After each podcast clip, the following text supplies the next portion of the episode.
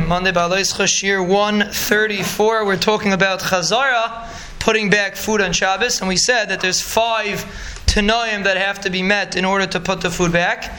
But what happens if a person did not have all the Tanoim? Is there any way that a person accidentally took the cholent off Friday night and he was spacing out and he put it down?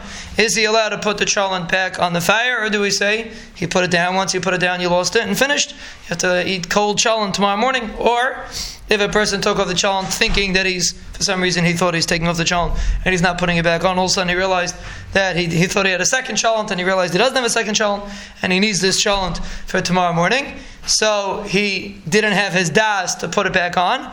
But let's say it's still in his hand, but he's missing the tanai of, of having das to put it back on the fire. Is he allowed to put it back on the fire? And the rule is like this.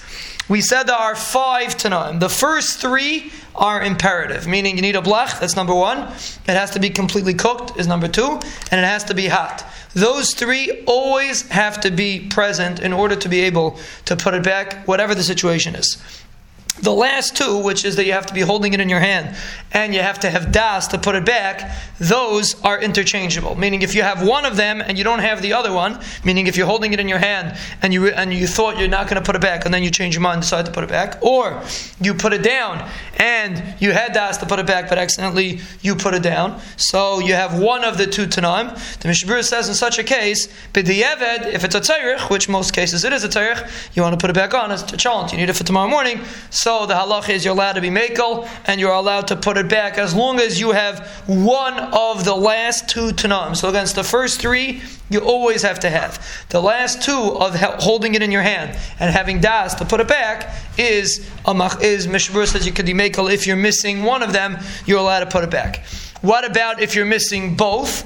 So lechatchila, a person shouldn't put it back. But if it's something that's very important, for example, cholent, cholent is something that you can, you don't have a Shabbos morning suda if you don't have cholent. So there, there's a very big makam lahakal, even if you're missing the last two. Again, if you're missing one of the last two, Mishmur says if it's a tzayrich, you can put it back.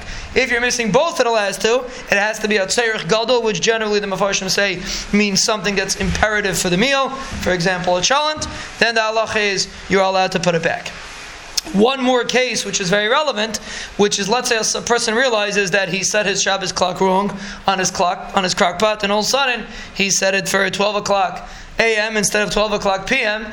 And then he comes Friday night and he's about to take a look at it, about to go upstairs, and he realizes that his cholent just shut off, and he wants to know what's halacha? Is he allowed to move it to a different let's say he has a blach, he wants to move it to a neighbor.